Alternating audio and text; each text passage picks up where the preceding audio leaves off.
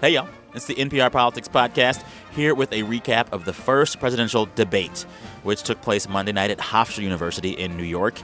And here it is in a nutshell. Donald supported the invasion of Iraq. Wrong. That is absolutely Wrong. proved over and over again. Wrong. He actually had- Okay, we're going to talk a bit more about the whole thing and what comes next. I'm Sam Sanders, campaign reporter. I'm Danielle Kurtzleben, political reporter. And I'm Ron Elving, editor correspondent. Okay, y'all, it's 11, what, 44 p.m. right now as we're recording this. Nevertheless, we're here and we're going to go. Ron, what's your big takeaway? Can't remember seeing Hillary Clinton smile this much Yeah. uh, in a very long time.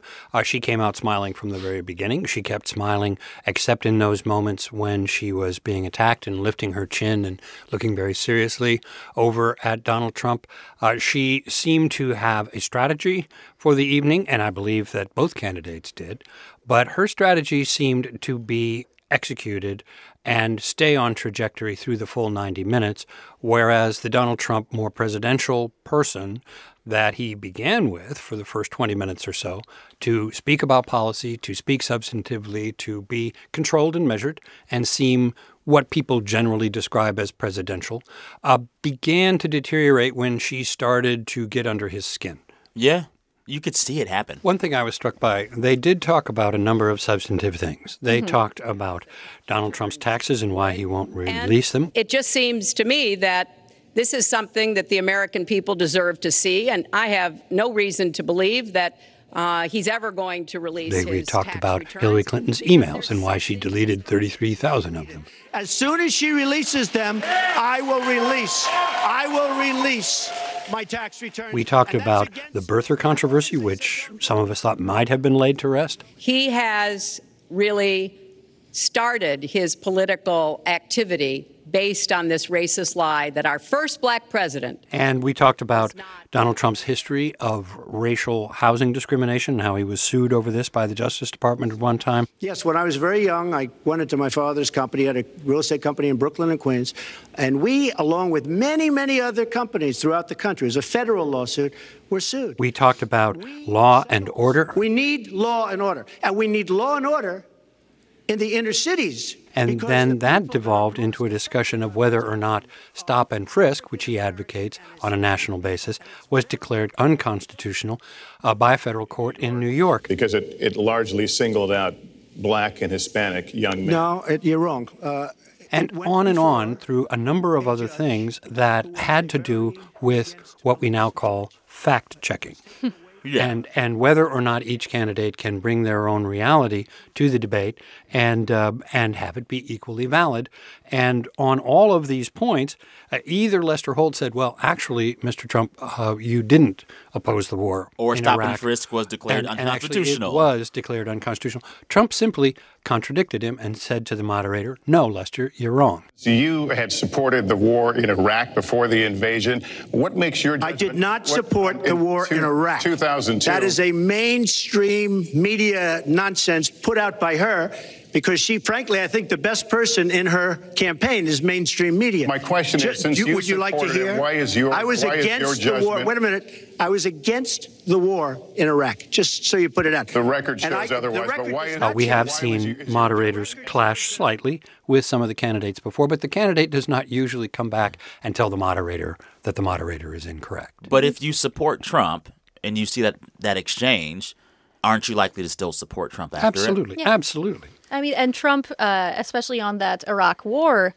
exchange, where on the Howard Stern show back in 2002, I believe it was, he said he was uh, in favor of the Iraq uh, invasion. However, Trump turned that into, well, this is just a mainstream media thing. And that's what definitely uh, catches many of his supporters. He fans those flames very often. And Republicans do trust the media and independents as well, far less than Democrats do these days. It's true, and, and and yet there were also moments which, from a debate standpoint, would count as shifts of ground. For example, when talking about his taxes, he initially said, "Well, I can't release them because I'm undergoing a routine audit." Personal. Well, I told you I will release them as soon as the audit. Look, I've been under audit almost for 15 years. I know a lot of wealthy people that have never been audited. I said, Do "You get audited?" I get audited almost every year.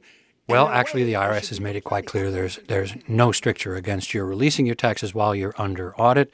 Then he shifted to saying, "I'll release my taxes when you come Release up with those emails. 33,000 emails. Whereupon Lester Holt said, Oh, so releasing your taxes is negotiable. If she releases her emails. So email. it's negotiable?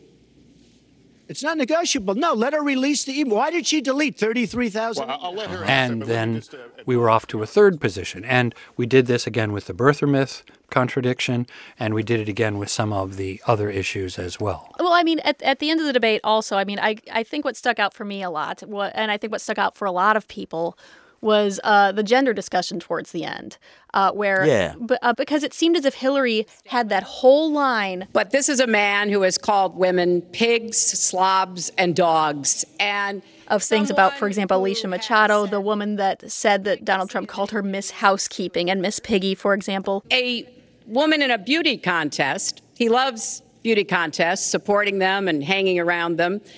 And he called this woman Miss Piggy. Then he called her Miss Housekeeping because she was Latina. All of the things about Trump calling women pigs and slobs and so on. Clinton had that. She was ready. She had that in the canister. She Oh, was yeah. ready to launch that, and he he gave her an opening when that question came up about Clinton, or she got the opening when the question came up about whether Clinton looks presidential. Mr. Trump, this year, Secretary Clinton became the first woman nominated for president by a major party. Earlier this month, you said she doesn't have, quote, a presidential look. She's standing here uh, right now. What did you mean by that? Uh, she doesn't have the look. She doesn't have the stamina. I said she doesn't have the stamina. And I don't believe she does have the stamina. To be president of this country, you need tremendous stamina. The quote was, you "I just have, don't think wait a, she has wait a a minute, Lester. You presidential asked me a question. Did you ask me a question?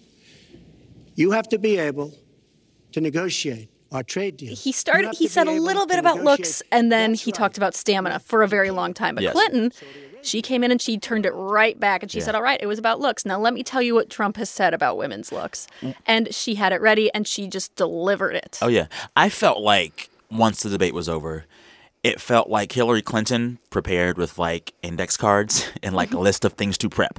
Prep your facial expressions, prep the comeback, prep the this, prep the that. And if Trump did preparation, it seems like he did it in a very different way. I don't know, like he had to have prepared, prepared differently or less than she did. You're right. And you know, actually when you talk about her facial expressions, I I was reminded tonight so much of Amy Poehler's Yeah. Hillary Clinton. Yeah. Because Amy Poehler's Hillary Clinton had this thing where you could see emotion going on behind the face, but she had this resolute smile, Yes. despite whatever boiling was going on in there. and eh, and you know, you saw Hillary Clinton look genuinely happy at various points tonight, but even when she might have been flustered, she just kept grinning. She kept it together. All right, let's get Tamara Keith on the line. She and I usually take turns hosting the podcast. Tonight, she was actually at the debate at Hofstra. Hey, Tam, how are you? Hey, Where I'm are- good. How are you doing? I'm good. Where are you? well, so I am in the Media Filing Center, which is also the spin room, which um, a few minutes ago Donald Trump like left the debate and walked into the spin room Yes, to he did. spin his own debate because why not? Yeah. so, what was the view and the experience like for you being there?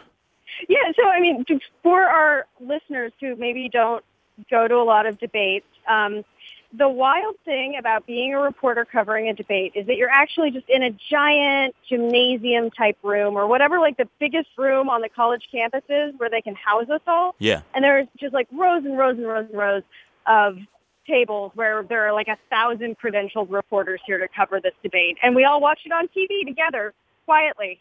So, for the Um, reporters watching the debate on TV, what were the big crazy moments for them in that room?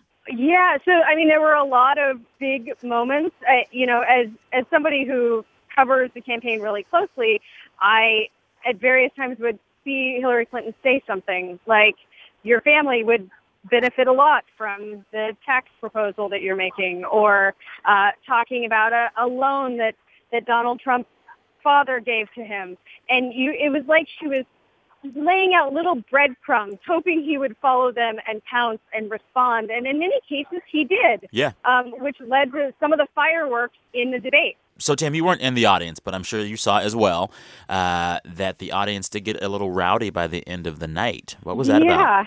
Yeah, Yeah. I mean, uh, they were not supposed to. Uh, you know, they, they were strictly admonished to stay quiet. But um, you know, that it, in some ways, it felt like the debate devolved as the night went on. You know, the first 20 minutes it started out very nice and polite, and and by the end, you know, there wasn't a lot of talk about policy, and and I think the crowd just gave up uh, on on being quiet.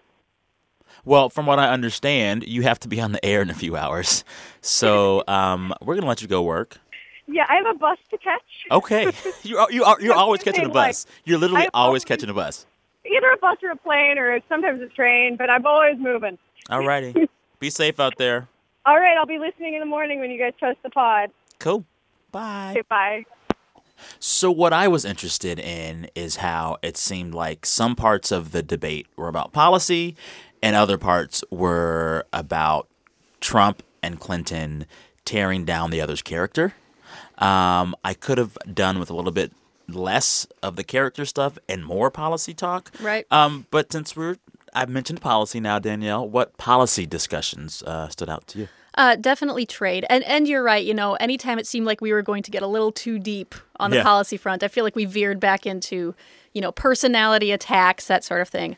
Uh, but trade was fascinating to watch, I think, uh, in part because trade has really been the unexpected sort of amazingly sexy economic topic of the last couple of years. Who would have thought, you know, trade policy and Can we say that on the I, podcast? I don't know. Is that too risque? Oh, I, I Princess, think, I think when you say Trans-Pacific Partnership, Oh, it just- shivers it just down does my something, spine. Does something to me. Well, you guys are weird then. Um, yeah. So, but you know, listen. All right, because you know Donald Trump brings up trade, and with very good reason. It um, there is good recent evidence coming out that you know trade with China really has hurt American jobs, particularly in manufacturing. Uh-huh. So that's true, and you know people have seen jobs go overseas, and they are you know quite understandably upset about it. So. Donald Trump naturally rails on trade and you know he says it's terrible. He says and he ends up saying some factually incorrect things though. He said NAFTA is the worst trade deal. I think my husband did a pretty good job in the 1990s. I think a lot about what worked and how we can make it work again. Well, he 23 approved million NAFTA. new He jobs, approved a NAFTA, balanced budget, which is the single worst trade deal ever approved in this country. Incomes went up for everybody. Actually, uh, Manufacturing jobs went economic up also in- assessments of this would say it was moderately Yeah. positive o- overall for the U.S. for U.S. growth. Though, of course, for the people who did lose their jobs, it is still catastrophic. Likewise, you know, on TPP, he really had an opening to hit her, and he tried to a bit, where he said, you know, you at one point called this the gold standard, and now you didn't, and. Then he said, You heard what I said about TPP, and all of a sudden you were against it. You were totally in favor of it. Then you heard what I was saying, how bad it is, and you said, I can't win that debate. But he, you know he that accused her of changing win, her position because of him. and that will be Now, if anything, people accuse her of changing her position because, Because of Bernie. Bernie.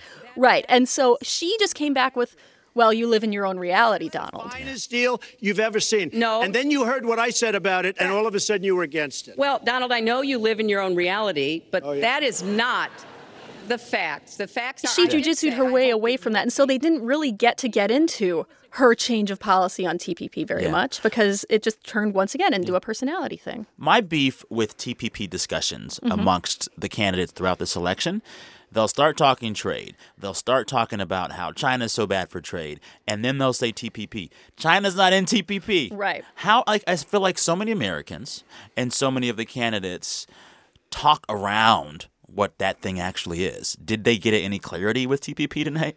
Not that I heard. I, I No. think you're absolutely right. If, if, if anything, TPP was negotiated to give the United States an advantage in the Asian region Against over China. China. Yeah. Mm-hmm. So, and and the threat by the supporters of TPP is if we don't do this, then China will. Mm-hmm. And so it's really a complete mischaracterization to say that this is somehow being done in the interest of China. Right. One thing I do want to add, by the way, just to sort of sum this all up, is that you have on trade, listen, you have a lot of very extreme statements from Donald Trump, you know, that essentially say, you know, trade with other countries is bad. It's really hurting us economically. That is easy to understand. It's easy to digest. But Hillary Clinton tonight had a more nuanced uh, thing to say, and that it actually was more practical, where she said, listen, we have to trade with the other 95% of the world. I mean, we can't just cut ourselves off. So I want to talk about what was for me the most cringeworthy exchange of the evening. There was a long discussion from the candidates on race and birtherism, and I was particularly taken aback by Donald Trump's start to his answer on the first question of race. He said that blacks and Latinos are living in hell. Uh, we have a situation where we have uh, our inner cities, African Americans, Hispanics, are living in hell because it's so dangerous. You walk down the street, you get shot. In Chicago, they've had thousands of shootings, thousands since January 1st, thousands of shootings. And I'm saying, where is this? Is this a war torn country? What are we doing? And then he went on to stop defend the stop and frisk, We have to which communities of color find to be unfair to them. What should we make of that whole thing? The, the standard analysis of what Donald Trump has been trying to do in his outreach, as it's sometimes called, to African Americans, Hispanic Americans, is not so much get their votes Yes. as suppress uh, suppress the idea that he's somehow against them, and also to suppress that idea in particular in the minds of people who are not part of those communities, But- particularly white suburban women who usually vote Republican but have been repulsed by some yeah. of his remarks. But that that I get. But isn't there a more graceful way to do it? I would think so, and I think other Republican candidates, not only for president, but for many other offices, have found those ways. For example, right now, there are 24 Republicans uh, running for seats that the Republicans now hold in the Senate, and most of them look like they're going to be pretty easily reelected, including in states where there are huge communities of color, and they're doing much better at communicating a message, a Republican message, but nonetheless a message that is palatable to those communities in a way that Donald Trump has not found as yet. And then there was a lot of talk again about birtherism, uh, an issue that I really hope at some point soon gets put to bed. Um, what should we make of that, Danielle? That's a great question because I mean, I I'm just sitting here looking at the transcript, and one of the uh, I think more remarkable exchanges about this is after they had been talking about uh, birtherism going back and forth, where Donald Trump was accusing uh, Hillary Clinton's 2008 campaign of having um, really pushed this birther narrative.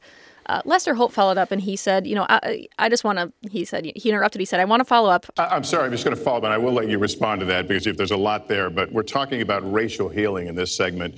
What do you say to Americans? Well, it was very. I say nothing. I say nothing because I was able to get him to produce it. He should have produced it a long time before. I say nothing. But let me just tell you, when you talk about healing, I think that I've developed very, very good relationships over the last little while with the African American community. I think you can see that. he had no answer to it except the birth certificate was good and he went on to say that he felt that he did a great service and that he felt the African American community wanted him to come to this conclusion. That's kind of not the case. Well, the, the problem is that the, the birth certificate was produced in 2011. Right. And Donald Trump has continued to harp upon his disbelief in the birth certificate that he now claims credit for over a five year period after the birth certificate was produced. This was a running joke in Washington and in the political community, the journalistic community, that Donald Trump kept going on about this year after year,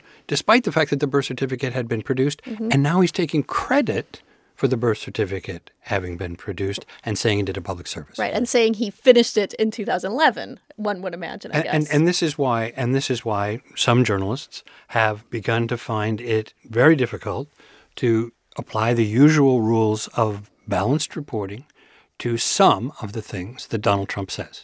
So, you know, Trump uh, did have some stronger moments throughout the night. Um, he was getting hit pretty hard on his taxes and whether or not he would release them. He said he couldn't because of audit. But then he said, well, I'll release them when Hillary releases 33,000 deleted emails from her time as Secretary of State. I made a mistake using a private email. That's for sure. Um, and if I had to do it over again, I would obviously do it differently.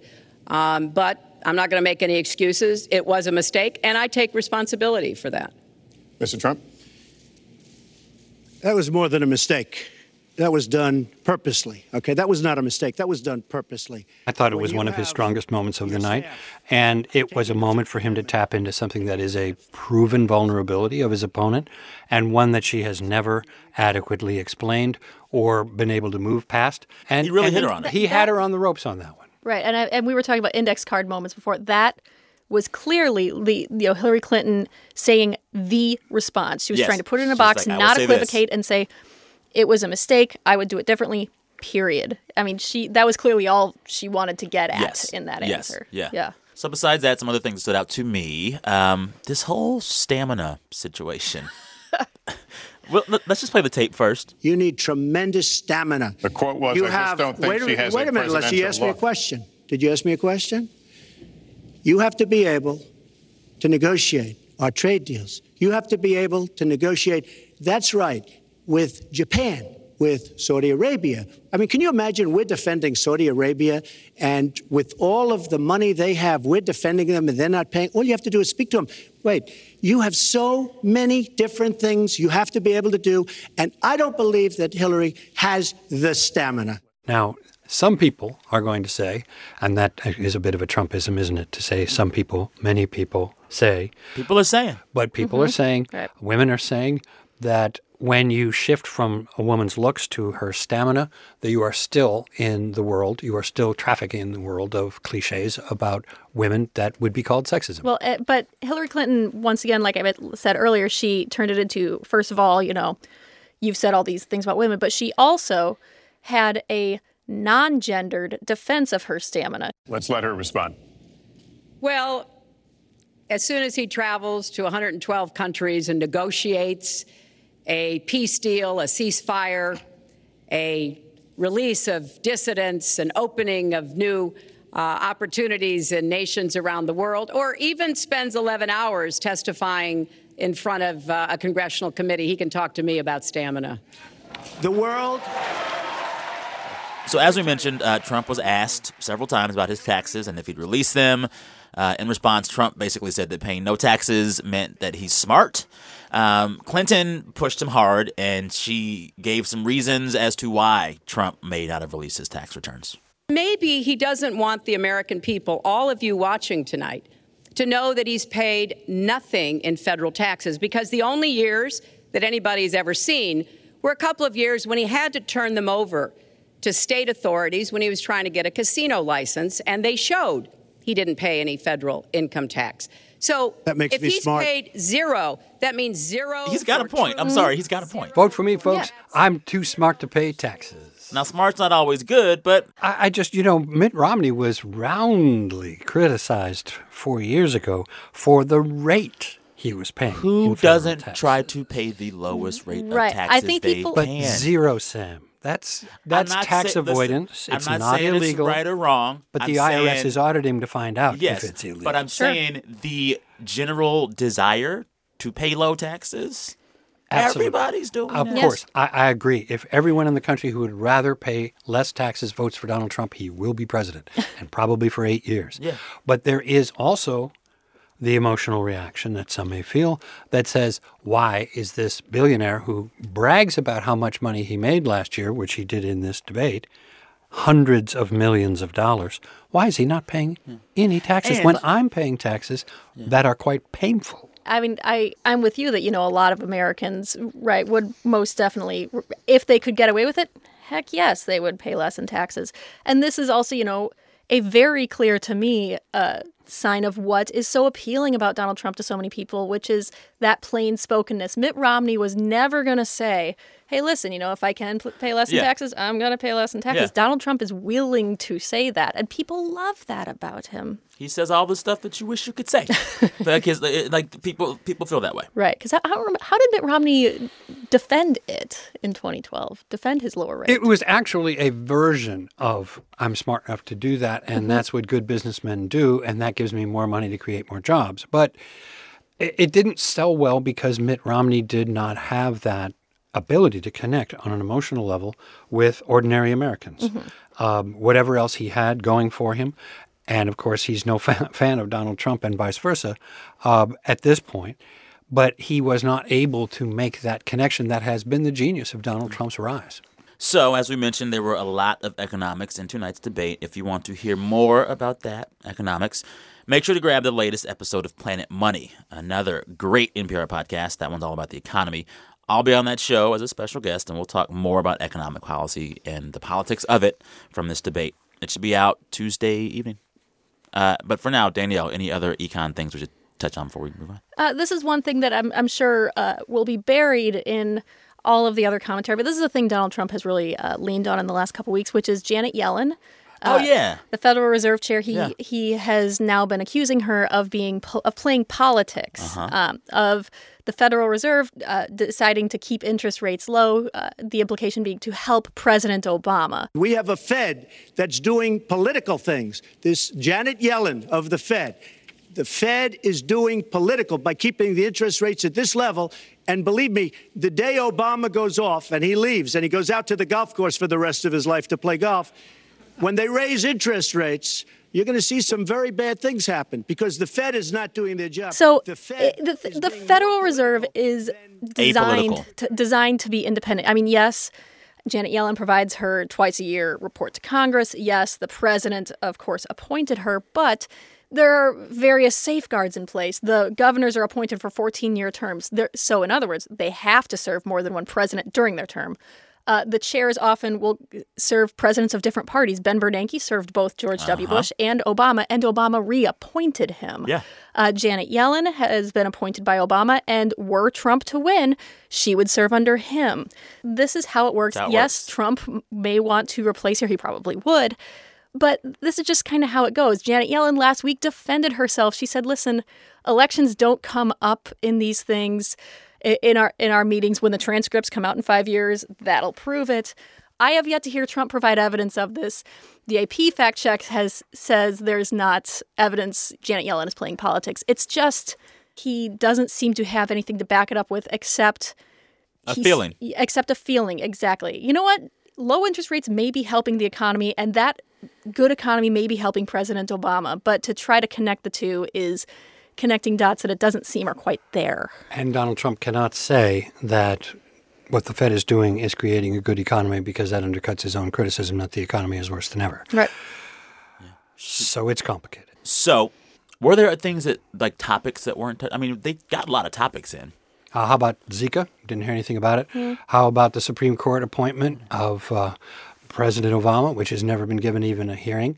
That did not come up. And a couple of things that kind of surprised me. We didn't hear anything about Louisiana flooding victims, even though Donald Oh, Trump yeah. went down there to work with them. And we heard nothing about Flint, Michigan, which is True. a major mm-hmm. issue for Hillary. And Donald Trump did go to Flint and try to get his hand in on that issue. Well, that race conversation could have gone there instead. Yes. It went to birtherism. That's correct. Mm-hmm. I also didn't hear too much about Benghazi.